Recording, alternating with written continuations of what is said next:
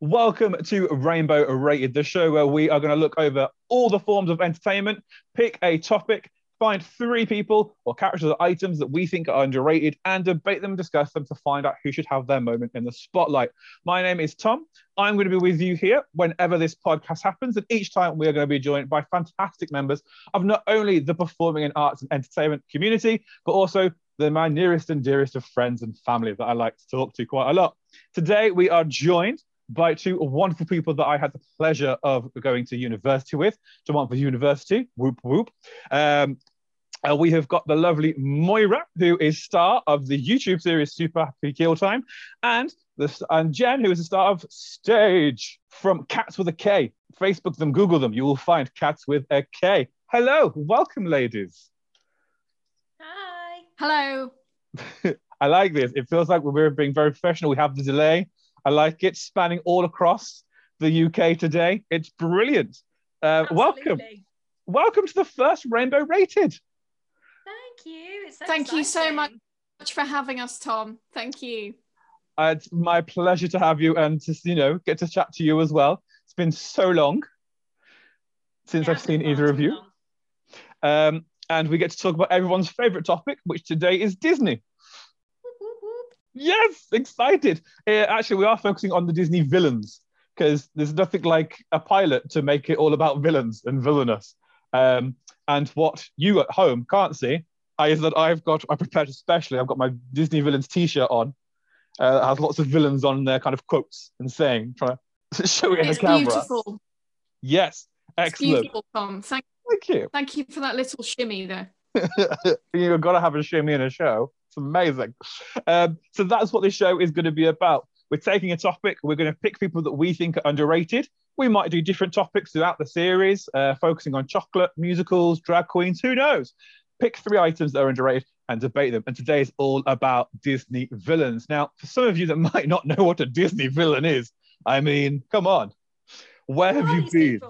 I don't know. They might not even be listening to this podcast because it's all about Disney villains. But who knows? Introduce someone new to it. Um, but I thought I would give you a bit of fun facts and a rundown just to get everyone's mindset in villainous headquarters. So I found a top 10 villain list. Yes.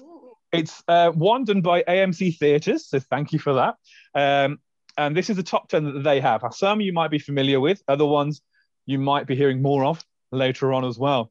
At number 10, we have uh, Claude Frollo. Mhm, Yeah, uh huh. hmm At number nine, we have Hades. mhm. Number Classic. eight, it is classic. Professor Ratigan. At number eight. Oh, interesting choice. Yeah, I know. Uh, I think that's from um, was it Basil, the Great Mouse Detective? I think he's from. yes, I think so. Yeah. Number seven, we have Evil Queen. Number six is Gaston. Yes. Excellent villain. Yeah. Five, Jafar. Yes, Jafar. Classic. Classic. Getting even more classic now for number four, Maleficent, Great villain. Ooh, yeah. who I always worry that I'm going to say her name wrong, whatever I say. Number three, nice. Because you can't see it, Moira's giving us classic Maleficent look with horns. It's a beautiful look. Uh, number three is Cruella de Vil. Oh, okay. Yeah. Very fashionable. Very fashionable. Worryingly fashionable. Like I say, it's the extreme of fashion. Mhm. Um, Number two, Ursula. yes. Yeah. And number one, Scar. Ooh. Yeah. Like, yeah, I can understand that. Yeah. yeah. He's I'd have him, I don't know if I'd have him as my number one, but he's definitely in top 10 because he is quite well, scary. I'm surprised he's as high as that, actually. I think there's a lot of people who don't tend to think of Scar, I guess, whether because The Lion King is a, a pure kind of animal cartoon, as it were. So you tend to forget maybe about him because he doesn't match up almost. I don't know. Yeah. I mean, this is a list off, as I said, AMC Theatres, so it's not our personal list. It's just one we found. But I mean, it's quite good. It's got some of the classics and a few surprises. Um, apparently, there are more than 127 different villains throughout the Disney franchise. Yes. That's a lot. It is, but apparently only 11 of them are part of the Disney villain. So a lot of them are kind of official, unofficial Disney villains, but there's apparently this main list or set list of villains, and there's only about 11 of them on this set list. Hmm. Yeah. Wow. But there are sub franchises because why not? You've got to have some sub franchises and a big franchise. So we've got the Divas of Darkness. Oh, I like that. That's a group you could belong to. You, Yes. could, Wow. you could belong to Sinister Cats. Sinister Cats. Yeah, cats with a C, not cats with a K, but Ah, gutted. yeah. uh, all felines that are apparently sinister in life, Okay. and the 13 reflections of evil. Oh, that's deep. Yeah, I like all wow. this is pretty good. I love it. Um, and apparently, the oldest villain on record is Hades because he's That a god. Mm. But presumably, people believe the oldest human Disney villain is Mother Gothel. Oh, yes. Yes. Because of the flower, you don't know how long she's been around for. Um, I Yeah. probably should say Yeah. this podcast will have spoilers of, you know, films and moments, especially when we talk about the villains. But it's what we do. It's what we go with. So if you haven't seen some of these Disney films that we're going to talk about, go watch them at some point. I mean, why not? It's not like we've got busy lives at the moment, is it? So No one's doing anything else, are they? I know this is not sponsored by Disney Plus, but if Disney Plus, if you're listening and want to give us a sponsor, then um, I'll, I'll I'll take that. I'll come round. Hi, do- Disney Plus. Hi Disney Plus. We'll come round do a rainbow rated tour of your rides when obviously it's all safe to do so. Uh, and in the rumored Disney park that's coming in 2024, we'll happily go do that as well, all for the sake of our art and Absolutely. podcasting. And for the sake of our listeners. of course, all for the listeners. That's what we've got to do it for. Excellent.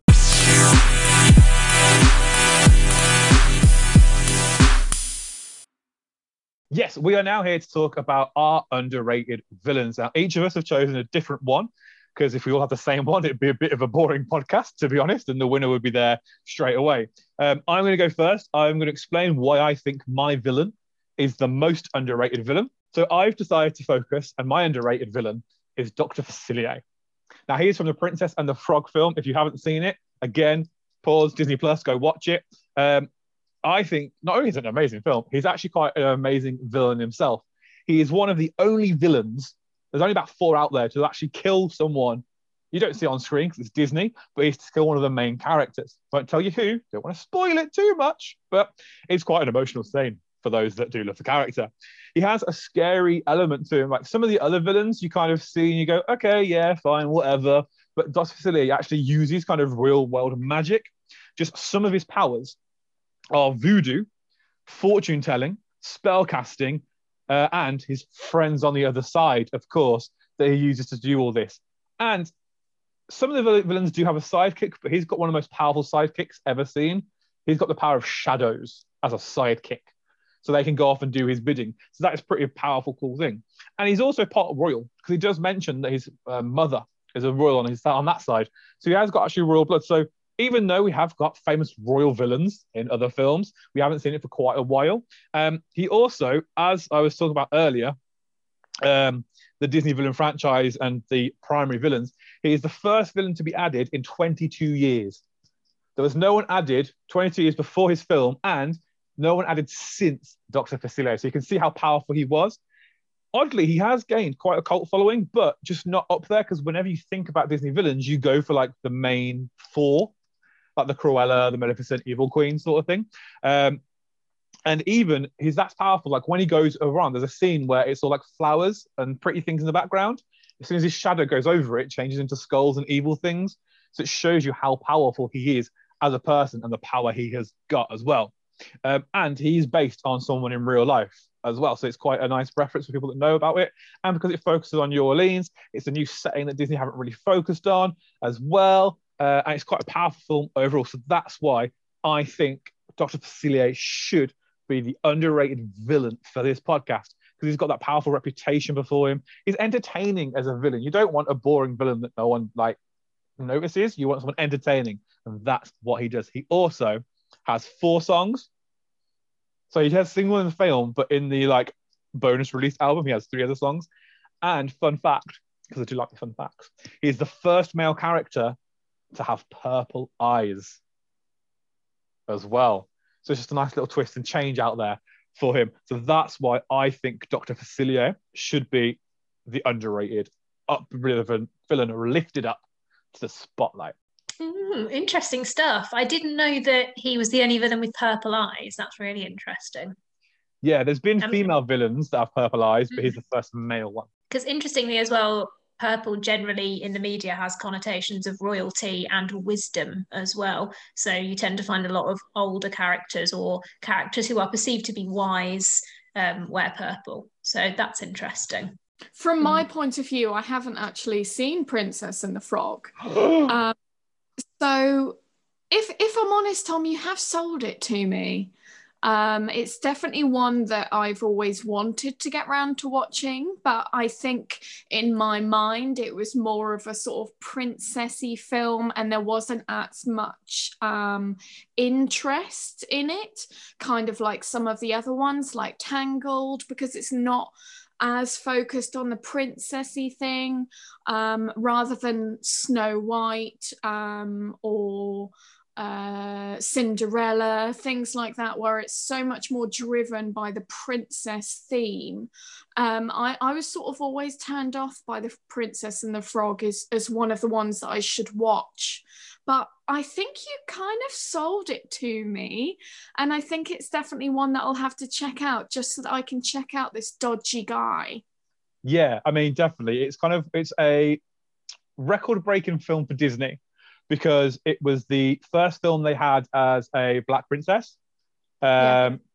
And it's the first film where actually the main villain is characterized as black as well. If you do like do your research, so even though there's a famous joke by like Whoopi Goldberg where she goes, "Yeah, first black princess," although she's a frog for majority of the film.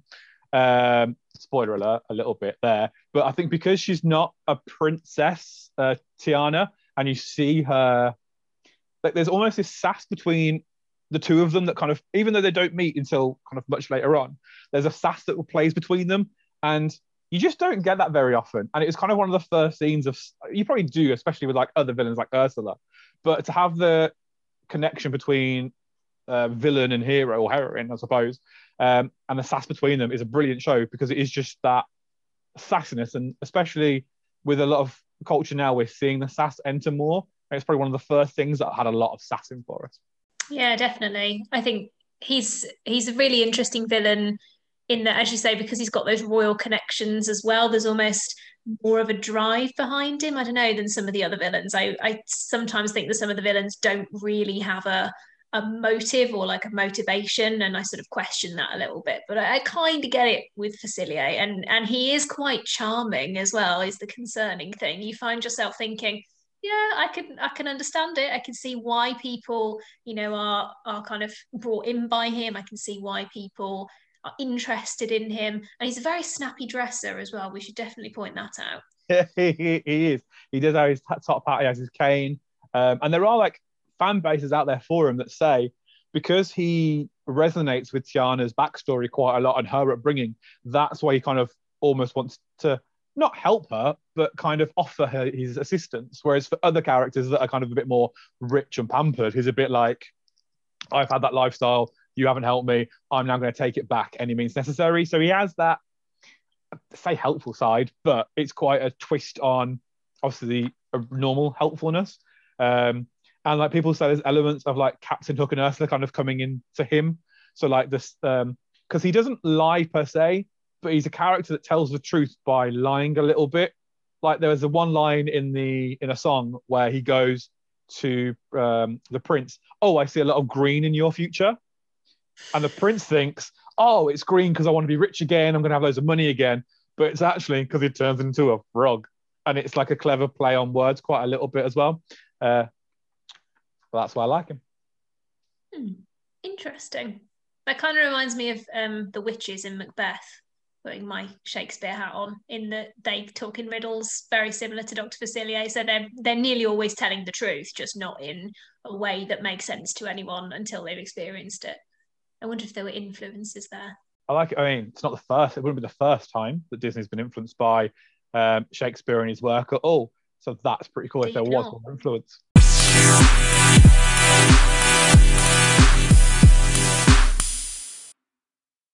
Okay, so I'm going to talk about my underrated villain, and that is Judge Claude Frollo from The Hunchback of Notre Dame.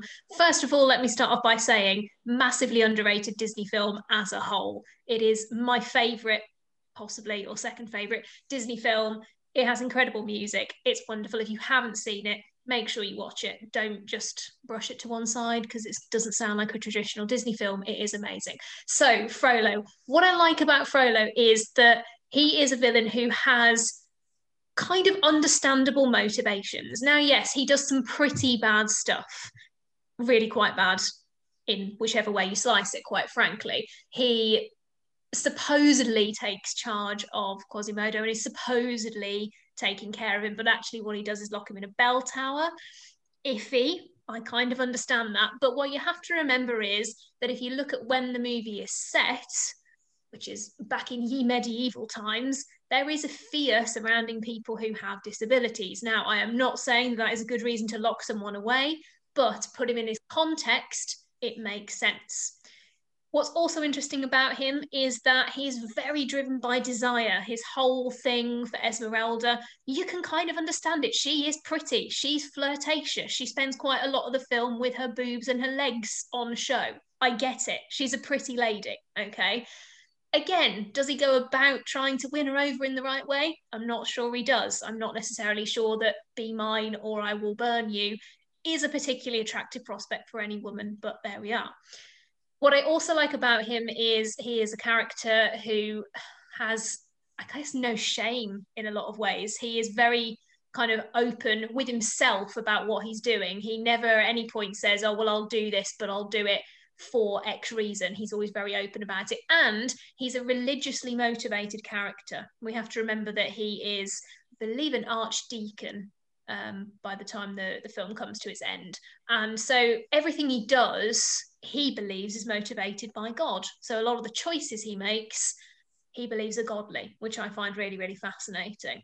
The whole film is obviously based on Victor Hugo's original novel. So again, you've got this idea that it's based on not real people, but perhaps more realistic than some of the Disney villains. He's not a villain who uses magic. He's not a villain who uses anything kind of supernatural or in any way something that's not understandable to people. His motivations, his feelings are very, very real. He also has a fantastic song.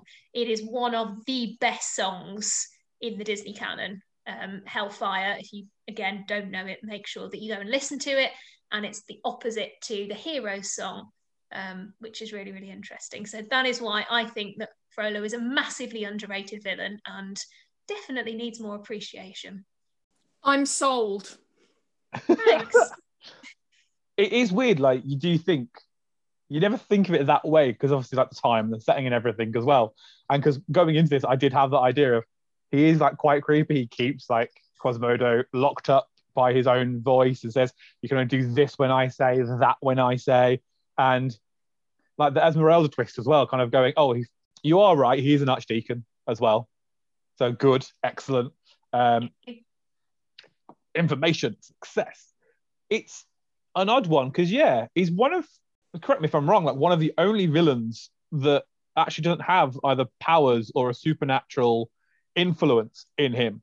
Because um, the other the ones I can think of, obviously apart from Scar and animal villains, are like Jafar. He's got magic. Ursula, underwater magic. Evil Queen. She's even got the magic mirror and a few spells that she throws about.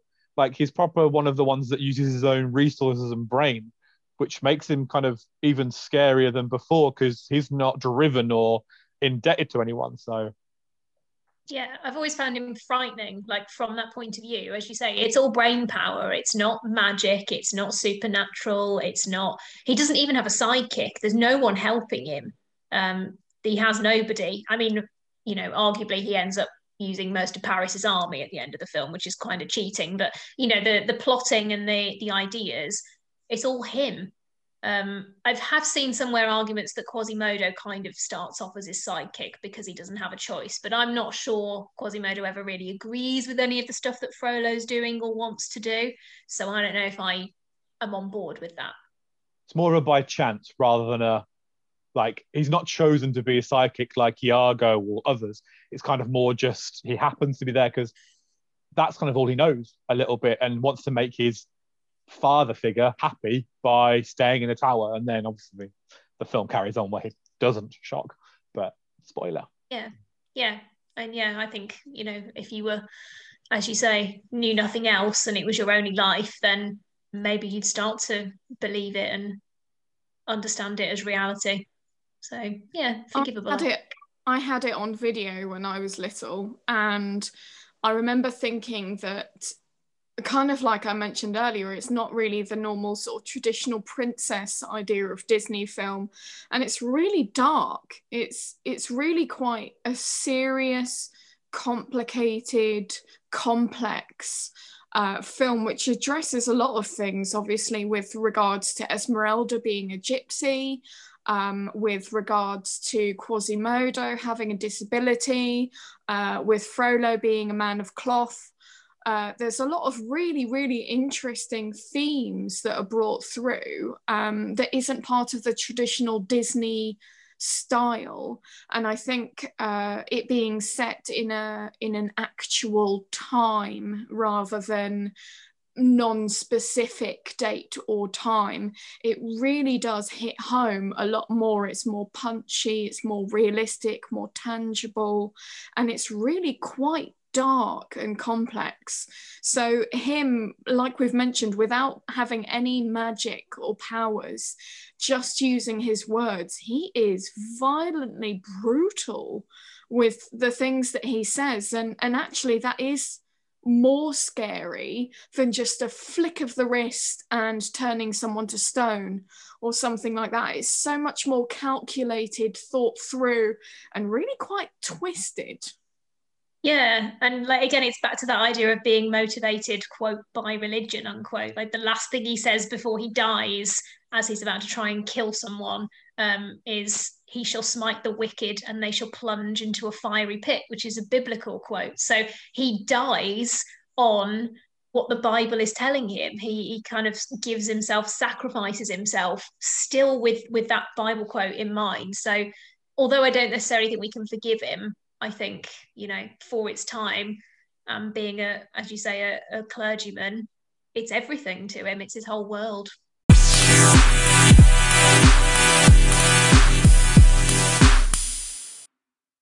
So my underrated villain is Kā, who technically is part villain, part heroine.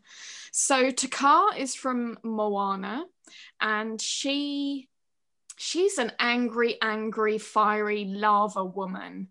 And basically, she's she's actually Te Fiti, who is the island heart, the heart of the island. Um, but naughty demigod Maui steals her heart away, and she becomes this evil, uh, fiery beast who basically wants to destroy everything that touches her, everything that's nearby. She drains the soil of nutrients. She turns all of the trees to disease and death, and basically is trying to smother the land. Um, so I don't know why that resonated with me. Um, the bitterness, the twisted bitterness. But more than anything, it, it really resonates because as a strong, powerful woman, she could create life and bring so much love and beauty and wealth um, and health to the people of the island. But that was stolen away from her by, by the demigod Maui. And I can kind of understand why she was so angry. I can really understand why she had so much internal fear, anger, burning power. And I think it's much like when anyone upsets a member of my family, I'm normally quite a placid person, but if you upset me or my family, oh no, there is a fire within me that will burn everything around. And I really feel that power from Te Kā. So I think once I found out that Te Kā was the the inner demon of this powerful woman, Te Fiti, I thought, you know what? I think everyone has that dangerous core inside us that will be released if anything bad happens. And i really did resonate with with that as a character i think because she isn't an evil person. She's she's just been shown her true core um, and I think that's probably why I think she is my underrated villain. I like it. I mean, she is one of those people. I think when you have that, okay, spoiler for those that haven't seen it, the, the, the, at the end where it is revealed that um, like they are one of the same. It's one of the first times I don't know I, for me that like the villain also or kind of resonated with me a bit more because it shows how close like just one turn um one bad day, one thing can change you. And like with the other villains in in in, in the past and in the history of Disney, like they sort of very much are villain. Here we go, starting off villain. We are villain, and then we die, and there's no real change. Where it's kind of, and that's where it goes. And like that twist was quite a good twist as well because it's again one of the things you don't see coming. And Disney sometimes we love them. Sometimes the twists are oh look, someone's happy at the beginning. Well, they're about to lose someone to make them sad. And like some of them you see coming was this twist was quite a good oh sort of twisted it. Yeah, I mean, I I am that person who still hasn't seen Moana. I really need to get round to it, but I am absolutely sold. She sounds incredible, and it's by the sounds of it, it's so nice to hear that we've got a, a female Disney villain who has passion and power rather than just being someone who seems to be kind of in a bit of a strop or a bit hysteric. I think when you look at some of the early female villains, they're all kind of very like appearance focused, like the Queen in Snow White, or they're and like Ursula as well is is similar. And it's sort of based around that idea of, you know, someone's just annoyed them. Whereas it seems like she's got, you know, real fire in her and a real reason to be angry. And so it's nice that Disney are, you know, considering that maybe women have had enough of being portrayed in a way that makes them look like hysterical weirdos.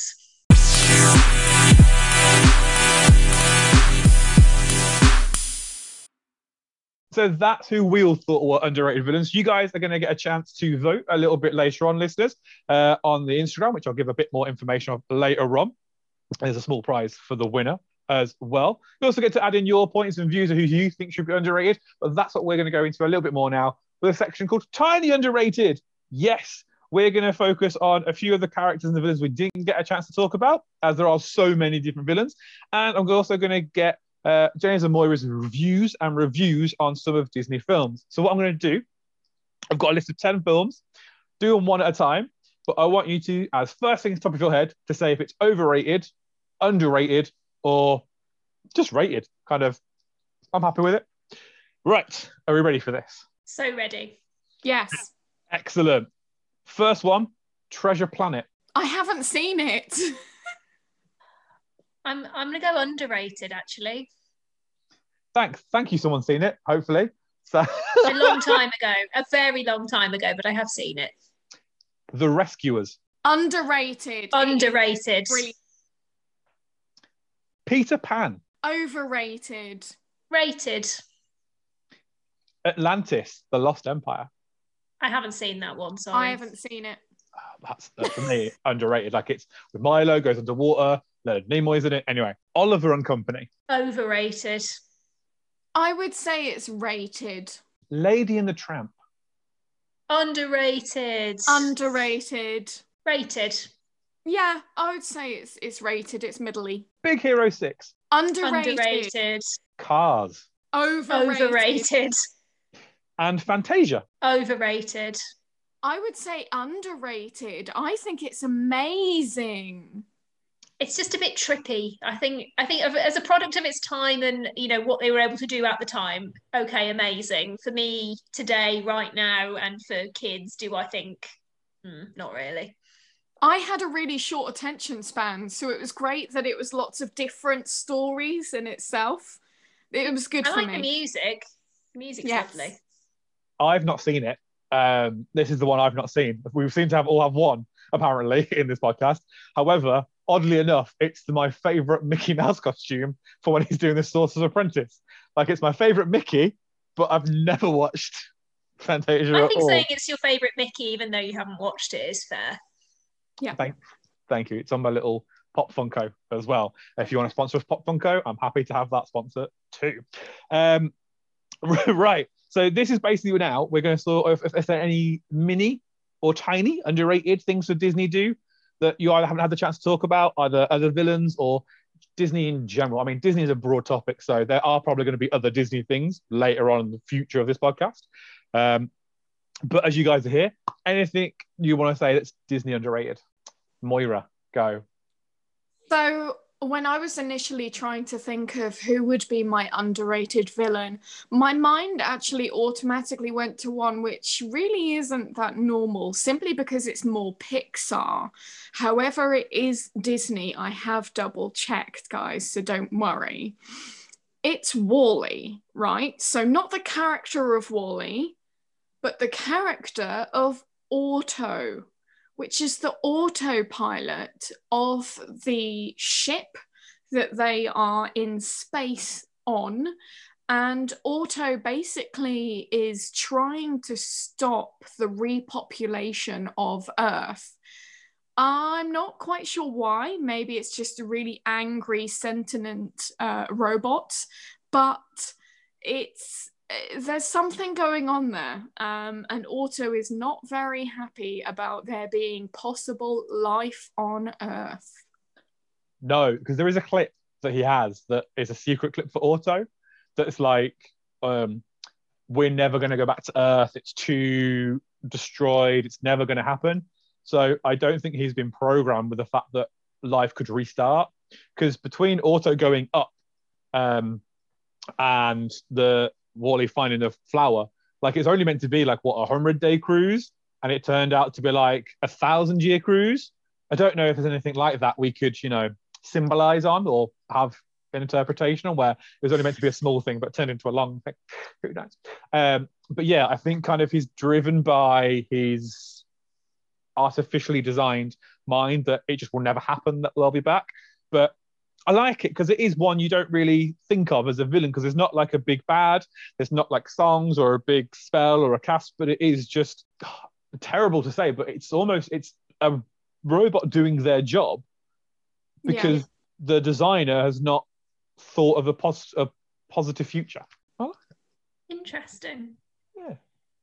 I am going to go for, it, again, it, it's an odd one, this one. Um, I'm going to go for the Aristocats, and I'm going to talk about Edgar, because as villains go, he's extremely unconventional in that, again, he's he's kind of a little bit like Frollo, I suppose. He's he's driven kind of by his own wants and needs.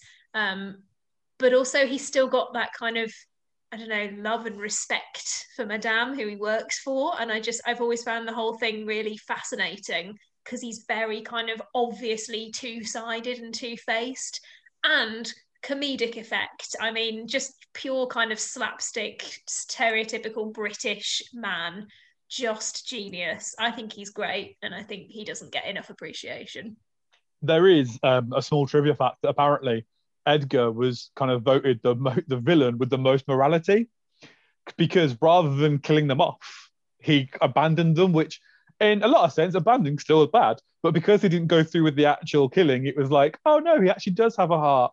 Um, I though, that's the only I've not seen Aristocats either. So Tom. It's a great film. It's a wonderful film with some lovely music. it has the piano thing, right? It has the piano. Yes, There they is- have a There are cats playing the piano, yes. and it's slightly racist. It is a little bit racist.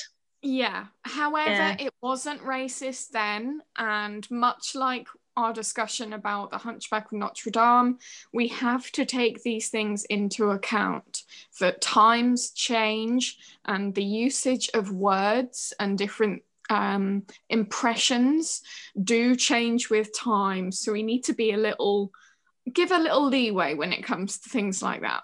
Yeah, there's um, a Disney quote, or it's on the accounts and pluses and networks and everything that says um, certain films we could have got rid of because of the language used.